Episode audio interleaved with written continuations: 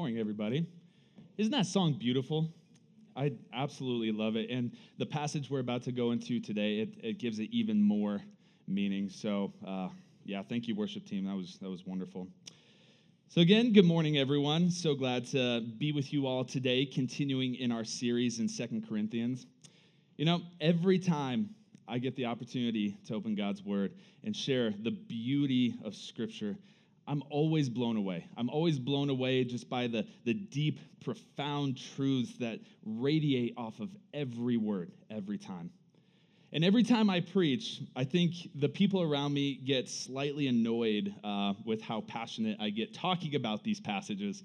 Uh, for instance, I'll, I'll, read a passage and I'll go to someone and be like, wow, this is the most intense truth you have ever heard in your entire life. Or this changed my life so drastically, it better change your life too. That's, that's just how I am. I get really passionate about the word. Now, is there anything wrong with being passionate and desiring for people's lives to change? Well, absolutely not, right? However, sometimes I tend to be one that can uh, slightly, maybe just a little bit over exaggerate almost everything that I say. Uh, maybe just a little bit. Those of you that know me know that this is true. I can tell you what I'm about to say is not an over exaggeration at all. The verses we're about to study today are literally some of the deepest, most intense, most beautiful verses in Scripture in regard to what it is as believers our lives should be about. These verses are so profound that they actually point to our entire purpose on this planet. It points to not only the meaning of our lives, but to the meaning in everything that we do. It brings into play what it means to be a Christian. It brings into play what it means uh, that what it is that we believe and why it is that we believe those things. So if this doesn't pique your interest at this point, I don't know what would if you're not hyped up and ready to go for these verses. Because that's a whole lot of truth crammed into four little tiny verses. And I was supposed to preach on chapter 5, verse 11 through 21, but halfway through the week, Dan and I talked and we're like, nope, can't do it. That is, there's way too much truth. There's way too much theology here to, to try to cram it all in one spot. So, so this week we're going to go through 11 through 15, um, and then uh, down the road in a couple weeks we'll, we'll finish off this, this chunk with 16 through 21. So we titled this series Compelled. The series compelled, and every time, every sermon up to this point has given us the opportunity to reflect on what it is that truly compels us in our life. What is it that drives you? What is it that, that gets you up in the morning? What is it that keeps you pushing on when life is difficult, when life gets hard? The series has, has really made me take a step back and ask the question in my own life so, as a professional Christian, someone told me that once, and I thought it was actually kind of funny. Um, someone whose job it is to share the good news of Jesus and having the uh, the thing that that every week the MC says. I'm pretty sure I didn't hear it this service. I'm pretty sure Dan said it though in last service and the ser- the service before. We have a mission to lead people in a growing relationship with Jesus. And our passion is that people know who Jesus is, they grow in their knowing, and they go and tell others. So, as someone who lives for these truths, the things that compel me can sometimes turn business minded versus heart minded. Sometimes it can turn flesh focus versus spiritual focus. So the ministry can start looking more like a job than a passion, being compelled to succeed rather than to serve. So, thinking through this the last few months, um, especially after studying this passage we're going to be going through today, I discovered a plethora of other things compelling me outside of the one true thing that should be compelling me. So I'm sure most of you can resonate with this list as I go through it. Family compels me, stuff at times compels me, accomplishment compels me, passion compels me. So none of these things I just said are bad. It's when they become the focus. When these things become the focus, they can turn the tide in my heart, and not just mine, but all of our hearts, taking our minds off of the main thing and the main point. When we get to the center of the one thing that should truly compel us, we see that everything else in our lives, everything falls underneath it. This main compelling force, it leads us in everything. It leads us in the, in the way that we work, it leads us in our family, it leads us in the things that we have, it leads us in our passion. This thing that compels us actually, as I said before, brings into play the purpose of each and every one of our lives. So, this morning, I have two questions I want you to be thinking about as we go through this service. Number one is what is it that truly compels you? And I know throughout this series, you've heard this a lot. Um, I'm pretty sure every single sermon someone has said something along these lines of what is it that truly compels you. But this morning, I want you to dig deep. I want you to truly dig deep and figure out what it is that compels you. What is it that gets you up in the morning? And then, number two, after you've pinpointed what it is that compels you, what do the things that compel you tell you about your heart and your relationship with the Lord? All right, let's pray. Dearly Father, Lord God, we just come before you so grateful and so thankful for who you are. God, thank you for your word. Thank you for giving us the opportunity to come together, to worship you, to honor you, to learn more about you. God, I pray that as this passage has changed my perspective, that Lord, you would help just change the hearts and lives of every person in this room to realize what it is that should truly compel them. God, I pray that not one person would leave this room today without being changed and growing closer to you. We love you and praise you in Jesus' name. Amen. All right, so before we dive into our passage for today, we need to take a minute, as we do every week, uh, to talk about the book as a whole up to this point so we can have proper context of what's being said um, as we dive into these first few verses. So, in the book of Second Corinthians, up to this point, Paul, who's writing to the church of Corinth, has uh, been pleading with them to not follow the false teachings of the Judaizers, these, these false teachers, these false prophets. He's been pleading with them not to fall into it. And they've been falling into these lies. That's why he had to write to them. He wants to make sure that the Corinthian church knows that he and this ministry are not a sham. Because they were saying, this guy, he, he can't be who he says he is because he has nothing. He doesn't have status. The Corinthian church was all, all about status, it was about things and stuff. Does that remind you of any culture you guys know? So the Corinthian church, being all about things and stuff and status, they looked at Paul and said, No, no, no, no, sir. You cannot be truly from God. Because if that was the case, you would also, like we the Corinthians, have things and status. You would not be shipwrecked. You would not be beaten and bruised and thrown in prison. That makes no sense. So therefore, what you teach is false. And Paul is pleading with them to listen and to realize it's not about things and stuff, that he and the ministry are not a sham.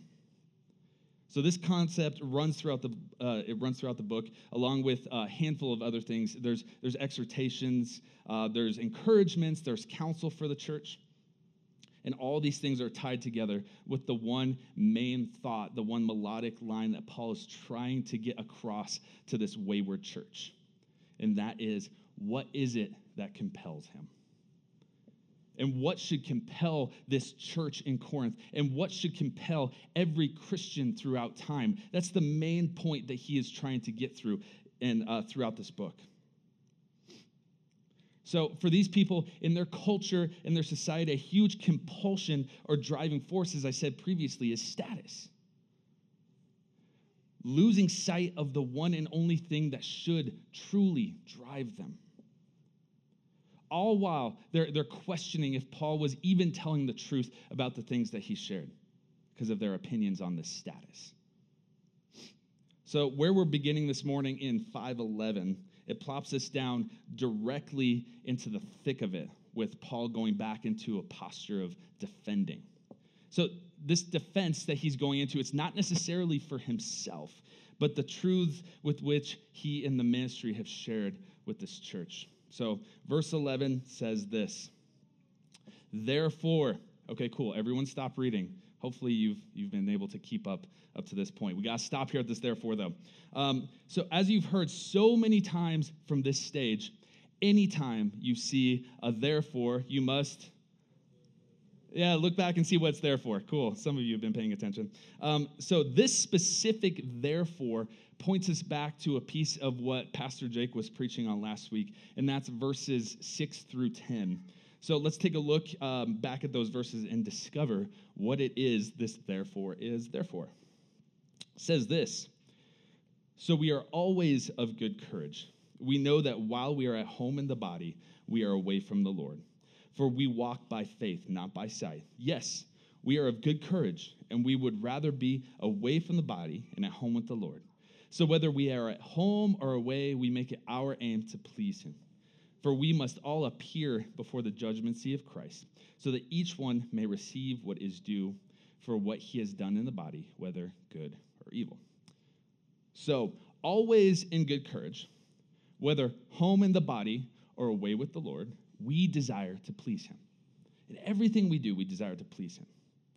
So we aim to please him for, for so many reasons. But what Paul is saying here is that we desire to please him because all of us, that have put our faith and trust in Jesus Christ will stand before the Lord at the Bema seat, or as in this, this translation says, judgment seat. And this is for the good and the bad to be exposed, as it says. So we need to understand, though, that this is for the sake of reward, not condemnation. This is good and bad. The good and bad here are, are referencing the good things that we have done for the sake of the kingdom, for the sake of the gospel, and honoring the Lord. And the, the bad here is the worthless things that don't matter. So, this is important to remember as Paul was writing to his brothers and sisters in Christ. This is reminding us that our evil sins were taken care of on the cross altogether. And when we stand before the Lord, it's not for condemnation. So, this is also very important. This little section right here is really important because it informs our therefore in verse 11. So, continuing on in verse 11, it says, Therefore, knowing the fear of the Lord, we persuade others. And in other translations, it's, it's men or people. So, therefore, knowing the fear of the Lord, we persuade others or men or people. So, therefore, because we will stand before the Lord in the end, Knowing the fear of the Lord, we persuade men. So, the next detail we need to break down here is understanding this fear of the Lord that Paul is talking about. It's really important that we understand this fear of the Lord. Fear of the Lord does not mean fear of final judgment. It's all, it all comes together. And so it's, it's important to know this. The fear of the Lord does not mean fear of final judgment. This is referencing the judgment seat. This is referencing the Bema seat as we discussed previously. So we're not scared of the final judgment because we're secure. The fear of the Lord here is, is not fear, it's, it's godly awe, it's reverence, it's devotion. The way Paul would have been bringing it to the church is in the context of Proverbs 9:10, which says this. The fear of the Lord is the beginning of wisdom, and the knowledge of the Holy One is insight. So this fear of the Lord is the beginning of wisdom. Acts 9:31 says, "So the church throughout all Judea and Galilee and Samaria had peace and was being built up and walked in the fear of the Lord and in the comfort of the Holy Spirit. It multiplied." So as we can see from this passage, again, we're shown an example of a fear of the Lord that actually produces comfort. This fear of the Lord actually produces peace. So, knowing this fear of the Lord, Paul desires to persuade others. So, just to take it back for a second, when we look back at the passages that, that Pastor Jake talked about, we see Paul is talking about the judgment seat, the Bema seat, for, for believers, those that have put their faith and trust in Jesus Christ.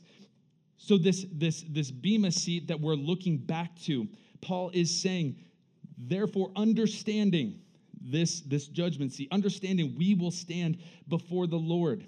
We need to recognize what we are doing. Corinthians, don't fall away. Corinthians, listen to sound truth. Because when we stand before the Lord at the end, we want Him to say, Well done, good and faithful servant. We want to live our lives for the sake of the kingdom and the gospel. So, knowing all of this, knowing the fear of the Lord, knowing Paul desires to persuade men, we need to understand what it is Paul is trying to persuade men for. So, knowing the fear of the Lord, is he persuading men to come to, the, to come to know the Lord in a salvific way? Let's look back at verse 1 1. It says, Paul, an apostle of Christ Jesus, by the will of God, and Timothy, our brother, to the church of God that is at Corinth, with all the saints who are in the whole of Achaia. So, the book here, as, as I talked about previously, is to the church of God at Corinth. So, this is to believers. This being the case, Paul is persuading the people he is right about the truths he has spoken to them. There's so many truths that Paul was trying to get across here the truths of the good news of Jesus, the truths of the way that, that we as believers should live our lives, the truths of living our lives for the sake of Jesus and the sake of others, and the truth of living for the glory of God. So he's persuading the church of him and those he's working for, their, their integrity. They're worried about the Corinthians falling away from sound teaching. They're, they don't want them to fall away from the truth, which is going to affect the earlier discussion of the Bema Seat reward. They don't want them to stand before the Lord and everything that they've done just to be worthless. Paul is saying, I want you to be sharing this good news. I want you to be out there. Don't fall into what these false teachers are saying. This right here, it leads us um, directly into the next thought in verse 11, which is, But what we are is known to God, and I hope is known also to your conscience. So, Paul, right here, he's, he's basically saying, Hey, we're well known to God. God knows what we're saying. Every word of what we're saying, God knows this.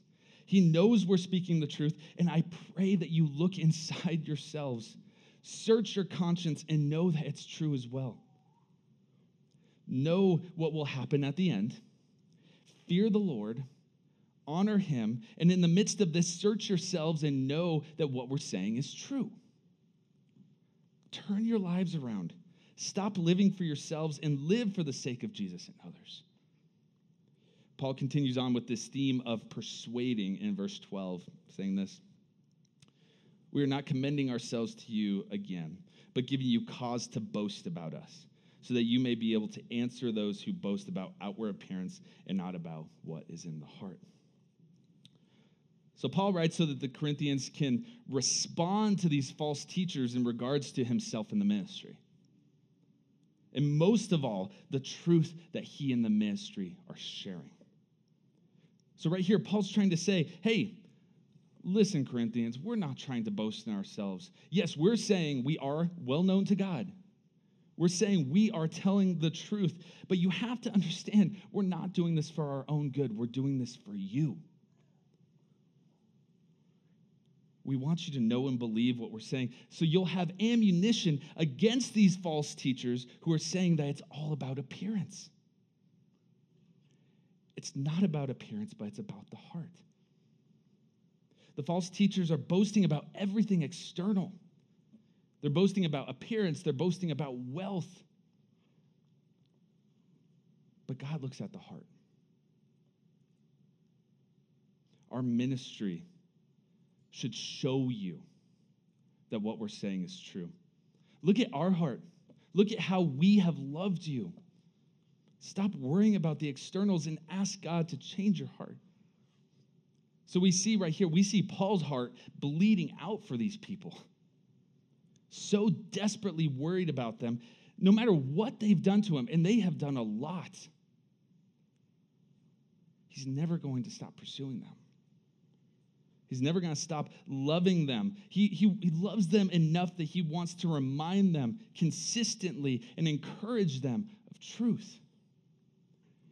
Which brings us into the last verse before we get into uh, one of the most beautiful passage I, passages I think has been written. Verse 13 says, For if we are beside ourselves, is for God. If we are in our right mind, is for you. So Paul was making the point here. He's pointing out to the critics, yeah, I'm dogmatic and passionate and fiery. And just real quick, this beside ourselves in verse 13 is actually like crazy, like nuts. For if we're crazy, it's for God. If we're in our right mind, it's for you. It's all for God. For the sake of the gospel, for the sake of truth, for the sake of the kingdom, he's going to do whatever it takes, even if he looks nuts. It's all for God.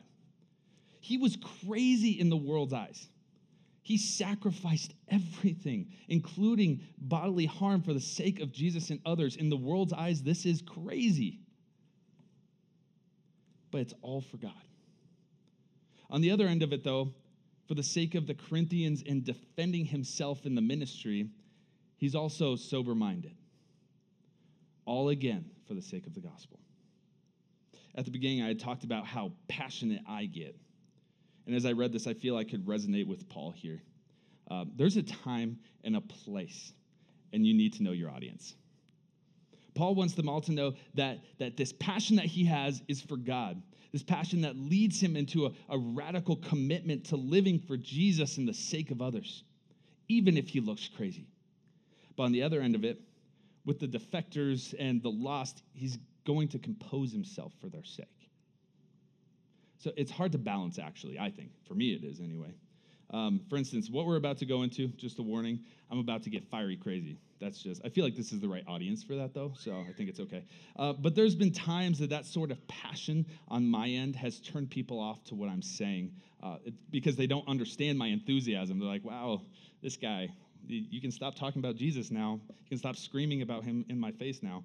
Uh, but it, it is, it's a hard balance because we get so passionate. But Paul here is saying, I, I want to be able to do both, all for the sake of you and the good news of Jesus. So now we get to go into verse 14, which says this For the love of Christ controls us or compels us, because we have concluded this that one has died for all, therefore all have died.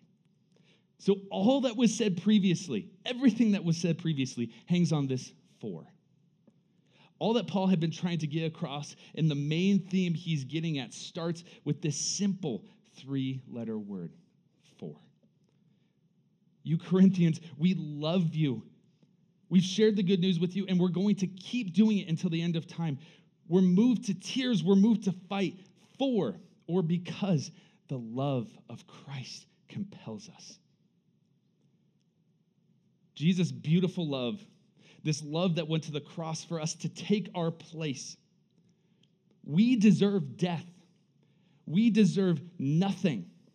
And Jesus, in his unending loving kindness, was the substitute. He was the propitiation. Jesus was the only one who could take the full wrath of God for sin, and he did for our sake. This is the love. This is the love that gives us purpose. It gives us mission. It gives us drive. It gives us a desire for holiness, a desire to get rid of, by God's grace, our sinful ways his never giving up, unchanging, always and forever love. This love right here is what compels us. The dictionary definition for compel is to drive or urge irresistibly. So, this unexplainable love drives us with the irresistible urge when we understand what it is Jesus has done for us, it creates an irresistible compulsion to go out and share the good news with others. It reminds me of, I don't know how many of you seen Star Wars. If you haven't, I'm really sorry. It's really sad. Uh, but in Star Wars, there's something called a tractor beam. And you have the Millennium Falcon coming in, and then all of a sudden they're being pulled in and they can't go anywhere, and they, they have to turn the engines off because the tractor beam is pulling them in. There's nothing they can do. That is exactly what I think about when it comes to this compulsion. You can't escape it, and we don't want to escape it when we understand.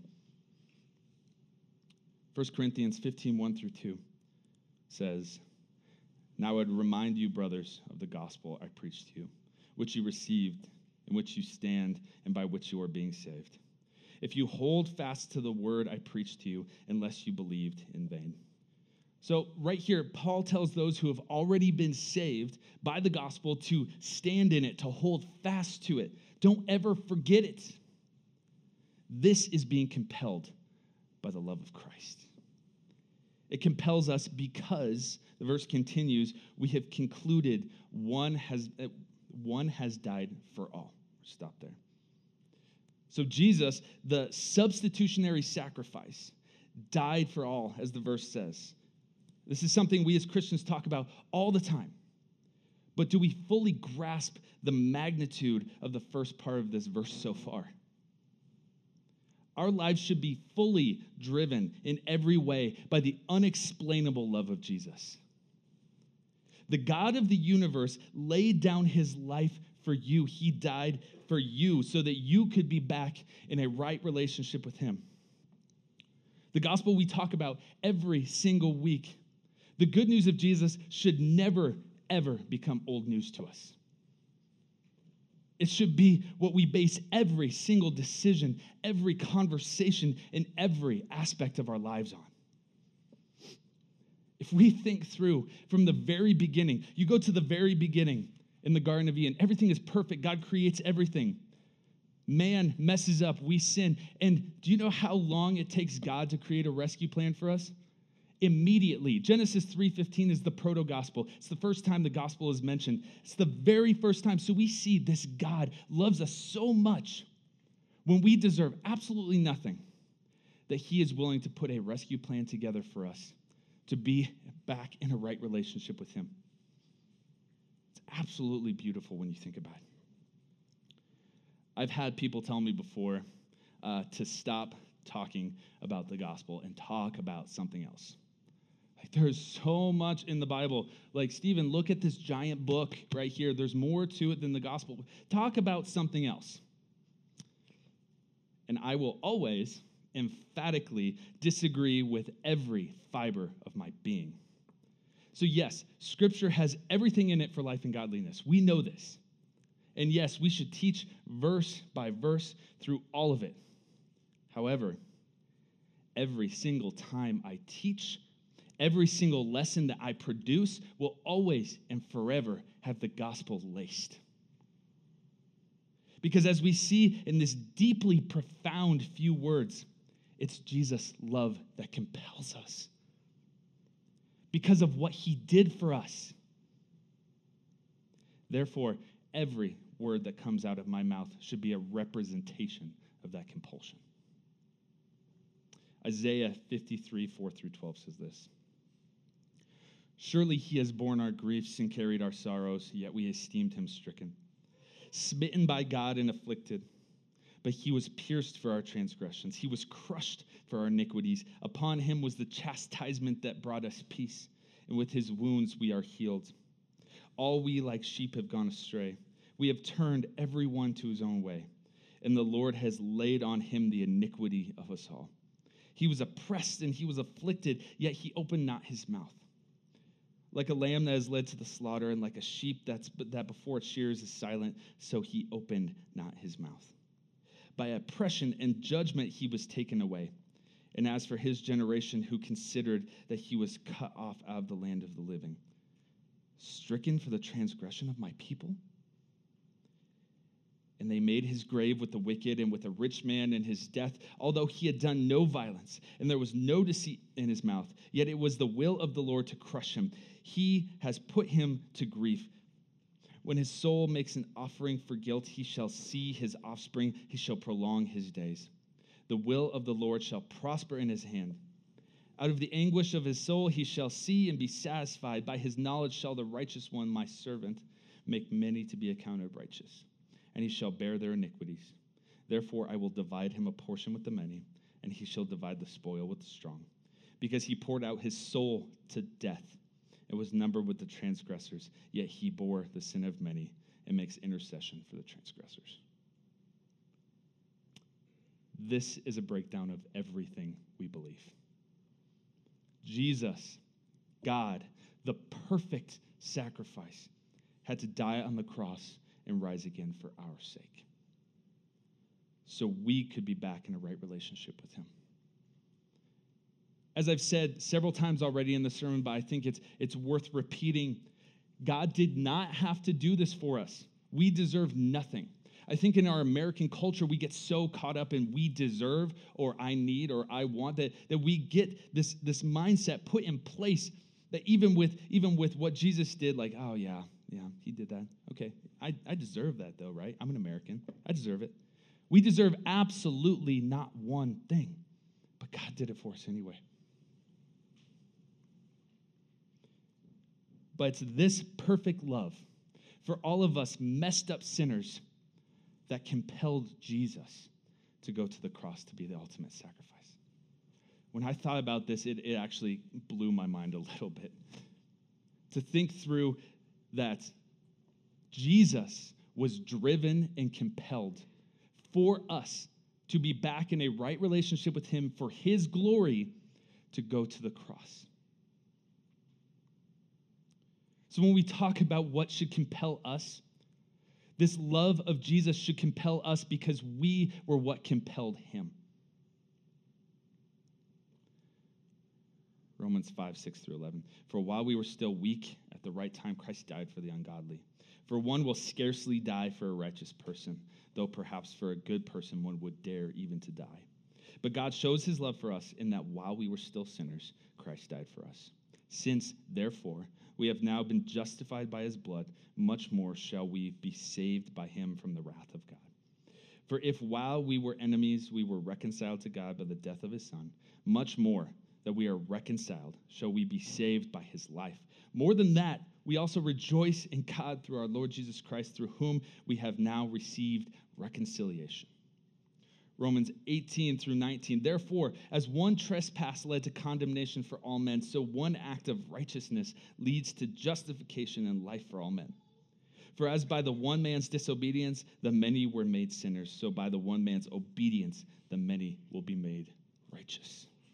1 Thessalonians 5:10 For God has not destined us for wrath but to obtain salvation through our Lord Jesus Christ who died for us so that whether we are awake or asleep we might live with him. 1 Peter 2:24 He himself bore our sins in his body on the tree that we might die to sin and live to righteousness by his wounds you have been healed. Uh, when I first put this sermon together, I sent the draft over to Dan, and uh, one of the notes that he on, had on there was remove a majority of the scriptures. So just so you know, this is only like 10% of the scripture I had down. So you're welcome. I'm not just going to stand up here reading to you the whole time. No, but but in all honesty, though, the amount of scripture that defends this, that pushes us to understand the cross, is is insane when we understand that from the beginning of Genesis to the end of this is Jesus at the heart, it, you can't see Scripture any other way than to see the beauty of what we're talking about right now. Because of this, we are compelled. Because of, of all we just saw, all throughout Scripture, we live our lives. We find our purpose, we find our passion. So the verse continues on saying, Therefore, all have died. So by Christ's death, the penalty for sin has been paid. And those who place their faith and trust in Jesus are now dead to their old selves. They are made alive in Christ. Romans 6, 1 through 11. What shall we say then? Are we to continue in the sin that grace may abound? By no means. How can we who died to sin, to sin still live in it? Do you not know that all of us who have been baptized into Christ Jesus were baptized into his death? We were buried, therefore, with him by baptism to, into death, in order that just as Christ was raised from the dead by the glory of the Father, we too might walk in newness of life. For if we have been united with him in a death like his, we shall certainly be united with him in a resurrection like his we know that our old self was crucified with him in order that the body of sin might be brought to nothing, so that we would no longer be enslaved to sin. For one who has died has been set free from sin. Now, if we have died with Christ, we believe that we will also live with him. We know that Christ, being raised from the dead, will never die again. Death no longer has dominion over him. For the death he died, he died to sin once for all. But the life he lives, he lives to God. So you also must consider yourselves dead to sin and alive to God in Christ Jesus. So, because of that sacrifice, because of the belief in what, what he did for us, the sinful life we had is dead. The new has come. From here, Paul goes right into verse 15, continuing this, this profound truth, saying, And he died for all, that those who live might no longer live for themselves, but for him who for their sake died and was raised. So, this is the second time in a few words that Paul is making the point that Christ died for all. However, th- this isn't the same context as the previous verse. The first time in verse 14, Paul was referencing salvation. He died so that we might be made new. The second push is talking about life after being made new. The love of Christ compels us because of the sacrifice for us. The love of Christ compels us, therefore, we live for him. We're going to live showing the world this driving force behind our lives so that you can share with the world this driving force. When you accept Jesus as your Lord and Savior, when you realize what He did for you, realize you are made alive because He died for you. And being compelled by His love, we no longer desire to live for ourselves, but for Him who died for us. We are compelled by His love. He died for all so that we could die to our old sinful selves and be made new And that we no longer want to live the way that we used to, but for Him. As we close today, think through all that we just talked about. I want to circle back to the two questions that we discussed at the beginning. Number one is what is it that compels you? And knowing what compels you, what does your heart and your relationship with the Lord look like? So, after going through these powerful verses, can you truly say that's the love of Christ that compels you? Or is it the love of something else? Knowing what Christ did for you, are you compelled? Are you driven to make your entire life about the Lord and what He did for you? Does your work reflect this? Does your speech reflect this? Do your relationships reflect this? They don't, it may be time to take a hard look in the spiritual mirror and ask why.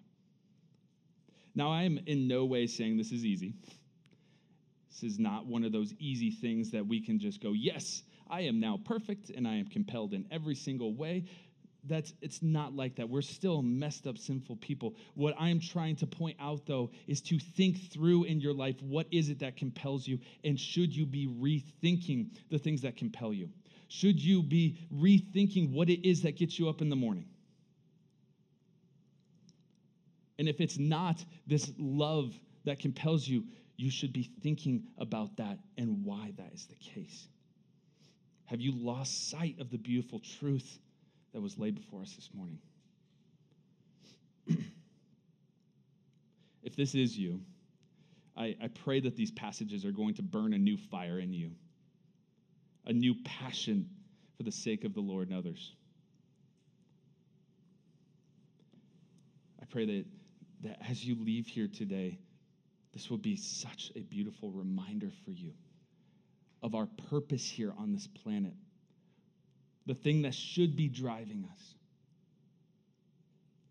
Are you sitting here this morning, um, or maybe you're sitting here this morning and realize you don't actually have a true relationship with the Lord? You're listening to what I'm saying and going, wow, this is how how could you be compelled by this Jesus guy? Like okay yeah so he died 2000 years ago. Why? Why do you why should I care about this? If that's you sitting here right now that you don't truly know if you have a relationship with the Lord do not leave here today without talking to someone about it. This is the most important truth you could ever hear, you could ever know. And if you don't know it, you need to know it. There's people back at the Connect desk, there's pastors all over the place. I'm just going to point out Dan's sitting right there. So you can go talk to Dan afterwards. If you don't know where you are at with the Lord, do not leave here without knowing.